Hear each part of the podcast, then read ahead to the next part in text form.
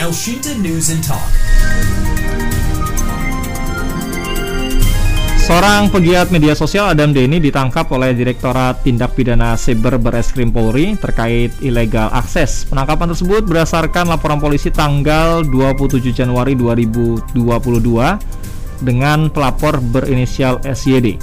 Adam Denny ditangkap terkait dengan tindak pidana melakukan upload atau mentransmisikan dokumen elektronik yang dilakukan oleh orang yang tidak berhak. Apa yang dimaksud dengan ilegal akses? dan bagaimana agar kita terhindar dari hal-hal semacam ini. Kami sudah bersama dengan pakar teknologi informasi dan koordinator Forum Keamanan Cyber dan Informasi atau Formasi Gildas Deograt Lumi.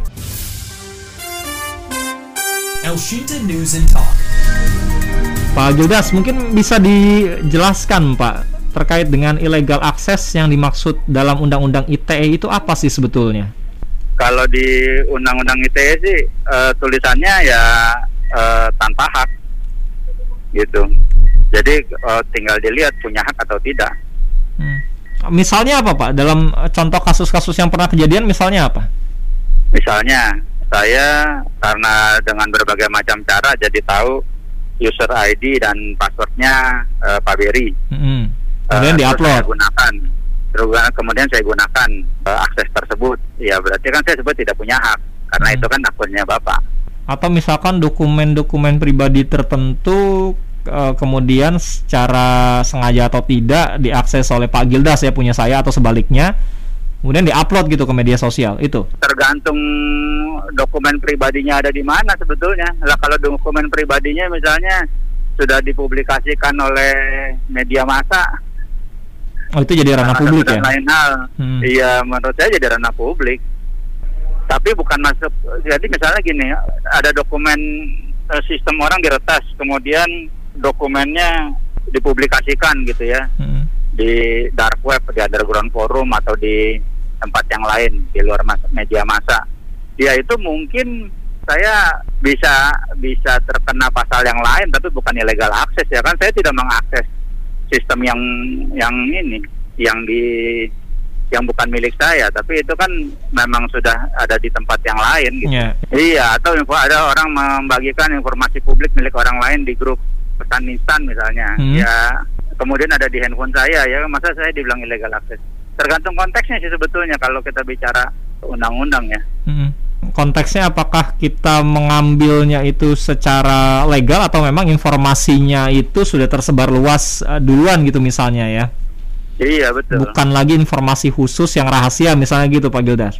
Uh, soal kategori informasi khusus atau rahasia yaitu soal klasifikasi ya. Tapi maksudnya hmm. tinggal uh, di mana, kapan saya mendap bagaimana saya mendapat informasi tersebut. Kan ini bicara soal illegal akses. Hmm. Saya mengakses tanpa hak, gitu. Tapi memang kalau di Undang-Undang ITE itu memperbanyak juga melanggar hmm. memperbanyak informasi yang bukan milik kita lah gitu ya. Hmm. Ya itu juga melanggar. Tapi bukan jadinya judulnya illegal access. Saya di undang-undang ITE tidak ada, saya ingat saya ya. Hmm. Sebanyak pengetahuan saya tidak ada kata uh, illegal access. Sih nggak ada, yang ada tanpa hak. Kalau mengunggah dokumen elektronik pribadi orang, Pak, tanpa seizin pemiliknya, itu uh, bagaimana? Misalnya apa yang diunggah? misalkan data-data perusahaan, misalkan uh, laporan transaksi yang harusnya itu tidak jadi uh, publikasi uh, umum ya, masyarakat tidak perlu tahu. Perlu bicara definisi informasi pribadi juga. Oh ini kompleks banget dong kalau kayak gitu. Iya kan soal definisi nih jadinya. iya data perusahaan apa sih data perusahaan misalnya hmm. ya banyak data perusahaan yang memang bisa diakses oleh publik dipublikasi oleh Kemenkumham misalnya yeah. atau ada di uh, sistem pengadaan secara elektronik itu banyak informasi perusahaan yang ada di situ kalau kemudian saya mengambil dari situ itu kan memang sudah dipublikasikan hmm. Tapi kalau tidak dipublikasikan ternyata kita bisa dapat datanya tanpa sepengetahuan yang punya, Pak. Itu gimana, Pak? Nah, mungkin bisa masuk di Undang-Undang ITE itu ada apa pasal terkait dengan memperbanyak tanpa hak gitu. Gini aja misalnya ini contoh konkret ya yang sudah pasti secara undang-undang dilarang. Misalnya saya mengakses atau di pesan instan saya dibagikan konten pornografi misalnya. Ya. Saya masuk kategori menyimpan jadinya tanpa hak. Hmm. Atau misalnya gini, terkait dengan profesi misalnya saya punya kemampuan melakukan digital forensik. Ya. Profesi saya memang itu salah satunya. Nah, tapi kemudian eh, ada kasus kaitan dengan misalnya apa konten pornografi artis lah misalnya public figure. Hmm. Kemudian Datanya- saya tidak diminta, saya saya menyimpan nih, saya memiliki juga Hmm. dibagi orang, saya ikut lihat dan lain-lain gitu ya, Hmm, ya hmm, oke lah. hmm. Nah, kemudian ta- tapi saya tidak diminta oleh aparat penegak hukum untuk membantu melakukan eh, analisa Digital forensik. digital. Iya. Iya, sebagai saksi asli enggak. Hmm, hmm. Kemudian saya melakukan analisa lah seperti saya gitu ya. Iya. Itu proses itu sebetulnya sudah melanggar undang-undang ITE itu. Kenapa saya menyimpan memperbanyak tanpa hak? Oh, berarti kalau kayak gitu banyak orang yang bisa kena dong. Eh, ya memang makanya jangan sembarangan kan kita suka ada tuh temen juga gitu kan yang Hmm.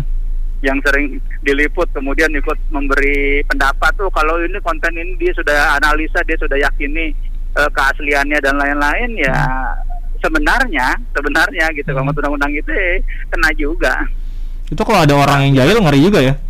orang dia tanpa hak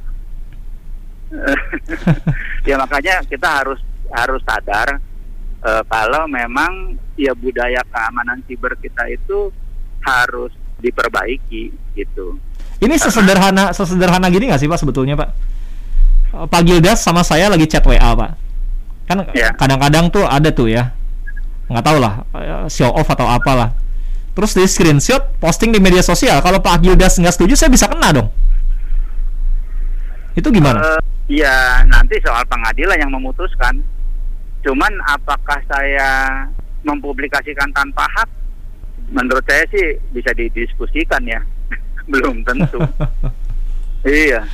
Tergantung orang yang jadi lawan bicara kita keberatan atau enggak. Kalau eh, keberatan bisa aja iya gitu. Nah, Hmm. unsur yang terpenting di Undang-Undang ITE dalam konteks diskusi kita kali ini adalah ada yang merasa dirugikan atau tidak. Hmm. Kenapa? Karena deliknya delik aduan. Hmm. Jadi kalau tidak ada yang merasa dirugikan ya sudah baik-baik saja. Nggak Kalau masalah ya, karena itu kan kesepakatan ya gitu ya. Iya betul. Oh saya merasa dirugikan nih oleh eh, perilaku eh, bapak tadi yang melakukan screen capture kemudian mempublikasikan. Hmm. Ya saya bisa aja menggugat nanti soal pengadilan yang memutuskan. Pak, tapi eh, apa sih Pak yang perlu kita pahami lagi Pak dari Undang-Undang ITE saat ini? Apakah masih banyak sebetulnya hal-hal yang tidak diketahui oleh publik sehingga itu di kemudian hari berpotensi menjerat so- menjerat seseorang ya terkena Undang-Undang ITE dari perilaku kehidupan kita lah sehari-hari misalkan dalam bermedia sosial, dalam mengakses eh, informasi digital Pak Gildas. Oke, eh, tipsnya sebetulnya sangat sederhana. Kita mau nggak diperlakukan demikian? Kalau tidak ya jangan. Hanya itu aja sebetulnya. Hmm. Sisanya kita akan masuk di wilayah abu-abu. Oh, misalnya apa? Yang tadi Tadi masuk wilayah abu-abu atau tadi eh, Ya tadi yang tadi hmm. soal screen screen screen capture tadi, eh, kemudian saya publikasikan, ya bapak nggak senang, ya bisa aja saya dilaporkan ke pihak kepolisian dengan berbagai macam eh, alasan. gitu. dalih ya atau alasan ya. Iya betul. Hmm. Jadi menurut saya sih terlepas dari undang-undang ada atau tidak, kehidupan kita di dunia fisik itu sudah cukup menjadi panduan juga di dunia maya gitu. Kalau orang jatuh eh, celaka, eh, kalau kita jatuh celaka ditolongin orang kita senang ya orang celaka kita tolongin. Hmm. Kalau kita jatuh disyukurin orang kita nggak senang Nggak ya jangan senang, Ki. disyukurin kan gitu. kan gitu orang masa orang jatuh kita syukurin orang jatuh malah kita rekam terus kita kita mendapat manfaatnya dalam banyak hal apa pun itu gitu ya Hmm. entah panjat sosial kayak entah apa kayak gitu buat apa kan gitu Hmm. itu aja sebetulnya kalau diskusi saya dengan bapak eh, ya saya nggak mau eh, untuk dipublikasi ya nggak usah juga saya publikasi Hmm. Dari tadi dong bilangnya Pak Gilas dong off the record gitu misalnya. soal off the record atau tidak urusan urusan lain itu Urusan kan belakangan. soal soal wartawan gitu ya. Kalau Ah. ketemu wartawan saya bisa bilang nih udah record ya, ya Ah. wartawan punya kode etik, punya Ah. undang-undang tersendiri Iya. gitu. Tapi kalau di luar dari profesi wartawan ceritanya berbeda Hmm. dan dan budayanya sederhana aja kok tadi kalau kita senang diperlakukan oleh orang lain diperlakukan sesuatu oleh orang lain ya kita memperlakukan hal yang sama. Kalau kita nggak senang ya jangan juga gitu aja. Oh. Ini balik lagi Aja ke ini balik lagi tadi ke si pegiat media sosial ya yang ditangkap Baris Krim Polri atas dugaan tindak pidana mengunggah dokumen elektronik pribadi tanpa seizin pemiliknya. Berarti kalau dia nggak mau terkena kasus hukum gara-gara tadi dianggap mengunggah dokumen elektronik pribadi tanpa seizin pemiliknya, ya lebih baik nggak usah ngunggah lah ya gitu ya. Harusnya ketika Iya. kita mengunggah kita sudah tahu resikonya gitu. Iya kan satu motif. Motifnya apa sih mengunggah? Kan Hmm. gitu. Hmm. Karena na- nanti dalam konteks hukum menjadi penting untuk eh, mendapatkan motifnya. Kalau nggak ada motifnya ya nggak ada kasus. Oh, balik lagi ke motifnya. Iya. Tujuan utamanya apa? mau ngapain sih upload gitu ya? Ya, betul. Walaupun itu kan hanya saya dan Tuhan yang tahu. Tapi kan kemudian bisa ditanya Hmm. tujuannya apa? Saya diskusi sama Mas, saya screen capture, saya upload. Mas kan nanya maksud lo apa sih kan gitu. Hmm. Ya iseng aja, gue pengen tahu gitu kan, ngasih tahu ke halayak ramai gue WA sama lo gitu misalkan ya. Oh, ya iseng boleh aja, tapi kan kena eh, manfaat dari keisengan apa sih? Hmm. Eh, benefit apa yang saya dapat dari keisengan saya kan gitu. Ini berarti bisa dibalik juga tanya kepada si yang melaporkan dong. Motifnya melaporkan apa? Apakah anda merasa eh, dirugikan? Kalau yang bersangkutan yang punya dokumennya mungkin merasa dirugikan ya. Iya, Kalau iya. kalau dianggap dokumennya itu rahasia. Tapi kalau ada pihak ketiga yang melaporkan, motifnya apa gitu? Misalnya gitu. Ya bisa juga. Apakah dia merasa dirugikan? Ya bisa jadi. Hmm. Tapi konteksnya apa kan gitu? Hmm. Saya mempublik- mempublikasikan eh, informasi pribadi Pak Beri. Kemudian ada si A yang melaporkan. Eh, Saya yang punya aja nggak keberatan gitu, ngapain si B melaporkan gitu misalnya? Iya, kalau saya sih berpikirnya gitu logika sederhana. Hmm. Nah, kita belum tahu nih ya, yang melaporkan ini apakah pihak yang merasa dirugikan atau si pemilik dokumen elektronik tadi atau bukan karena belum ada penjelasan rinci, hanya diinformasikan oleh pihak kepolisian pelapornya berinisial SYD. Nggak tahu juga nih si SYD-nya siapa nih. Oh iya, saya nggak tahu juga nih kasus terkait kasus apa ya. Saya nggak gitu ngikutin medsos. Iya, sampai Iya. sekarang juga kita belum Iya. tahu yang dimaksudkan dengan dokumen elektronik eh, pribadinya itu apa karena belum dijelaskan juga oleh pihak kepolisian. betul betul ya itu kan kalau udah masuk ke ranah apa eh, Penyelidikan. penyelidikan ya itu iya itu Iya. ranahnya aparat penegak hukum lah. Hmm. Kita kan tidak bisa mengintervensi, tapi Iya. buat eh, masyarakat luas kalau saya memberi apa ya eh, saran baik di seminar atau yang lain ya tadilah sederhana aja kok hidup ini terlepas semua ada undang-undang ITE atau undang-undang apa pun termasuk undang-undang pelindungan data pribadi dan lain-lain gitu ya eh ya kalau kita nggak suka digituin ya jangan gitu kalau kita suka digituin ya lakukan ke orang lain kan sederhana hidup mas Iya. Ini sama Iya. kayak gini dong. Misalkan ya ada ada selebgram atau siapalah. Kan banyak tuh media sosial sekarang head speech, head comment gitu ya di kolom komentar di IG, Twitter dan lain sebagainya. Itu kalau kita sebagai public figure nggak merasa ma- eh, bermasalah ya bodoh amat lah ya. Eh, biarkan aja komen-komen head speech itu ya. Anggaplah angin lalu gitu ya. iya iya betul Hmm, betul tapi paling tidak kalau memang selebgramnya atau public figurnya masa bodo amat. Tapi kalau yang dalam tanda kutip mereka aware, mereka merasa terganggu, ini bahaya juga dong. Berarti kan kita harus mengajarkan juga tadi balik lagi. Ya jangan ngeluarin head speech atau head comment lah di komentar. Iya, iya betul, betul, sangat betul. Kan bedanya gini, eh Pak, kalau kita diskusi berdua, anggaplah berantem gitu ya, Hmm.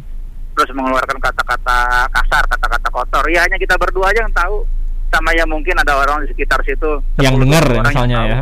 yang denger iya, Hmm. keluar dari ruangan itu udah pada lupa juga. Tapi kalau di dunia maya itu ya seluruh dunia tahu dan dan itu akan terekam selama ya dunia maya ada. Kalau nanti misalnya Jadi di- saya punya Mm-mm. punya cicit, Mm-mm. cicit saya punya cicit dia lihat konten itu dianggap sebagai satu kebenaran saya berantem sama bapak misalnya Hmm. ya enggak mohon maaf nih mohon maaf ya Hmm. ini contoh aja nih Iya. eh wah lu eh, apa eh, selingkuh lo lo begini lo lo begitu lo gitu dah Hmm. Hah? kemudian eh, bapak membantah dah tapi kemudian yang ada di dunia maya dipotong hanya tuduhan saya saja gitu Iya. kan Eh, kemudian cicit saya nonton itu kan dia ngeliat menganggapnya Seakan-akan jadi pembenaran ya. bener, bener itu kan bagian dari catatan sejarah Hmm. Jejak digital deh jadinya ya. Yang kadang-kadang sampai kapan diungkit terus tuh. dan seluruh dunia tahu iya temen saudara saya yang yang nggak ada juntrungan yang nggak tahu konteksnya Hmm, hmm, dia- Jadi ikutan komen ya, jadi ikutan selingkuh tahu. ya. iya paling nggak dalam hatinya berpikir begitu kalau dia "Oh, mending kalau dia verifikasi ke saya gitu atau ke Hmm. bapak eh bro lu selingkuh ya gitu mending gitu kan enggak tuh tuh kan. Eh, tapi kalau dia diam aja di kepala dia doang bahaya itu sebabnya kenapa hal-hal itu ya ancaman pidananya eh, cukup tinggi karena dampaknya memang tidak terukur Hmm. secara ruang dan waktu. Kalau kita di dunia fisik kan kita diskusi itu eh, terbatas, Iya. ruang dan waktunya terbatas, dan orang paham konteksnya. Konteks diskusi utuhnya orang paham, konteks perdebatan atau keributan utuhnya orang paham yang ada di situ.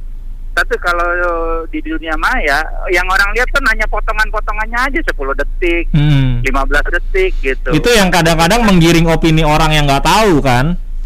Betul dan jadinya hoax. Jadinya half truth. Gini gini, contoh ya, contoh saya coba pakai contoh ini nih. Misalnya Pak Berry pejabat publik, eh Jenderal bintang tiga lah, anggaplah atau bintang dua gitu kan. Hmm. Kemudian pas depan panti pijat, mobil dinasnya Parkir. mo- mogok Hmm. atau bannya bocor. Iya. Ya ngomong kan mesti diparkir depan panti pijat, didorong. Dah, kemudian difoto nih. Cek ada orang foto. Hmm. Dia sebarin, dia nggak kasih komentar apa-apa. Nah, Nggak itu, kasih- itu bisa liar tuh persepsinya. caption. Nah, nggak pakai caption, nggak pakai apa-apa, nggak. Hmm. Foto sama dia disebarin. Gitu.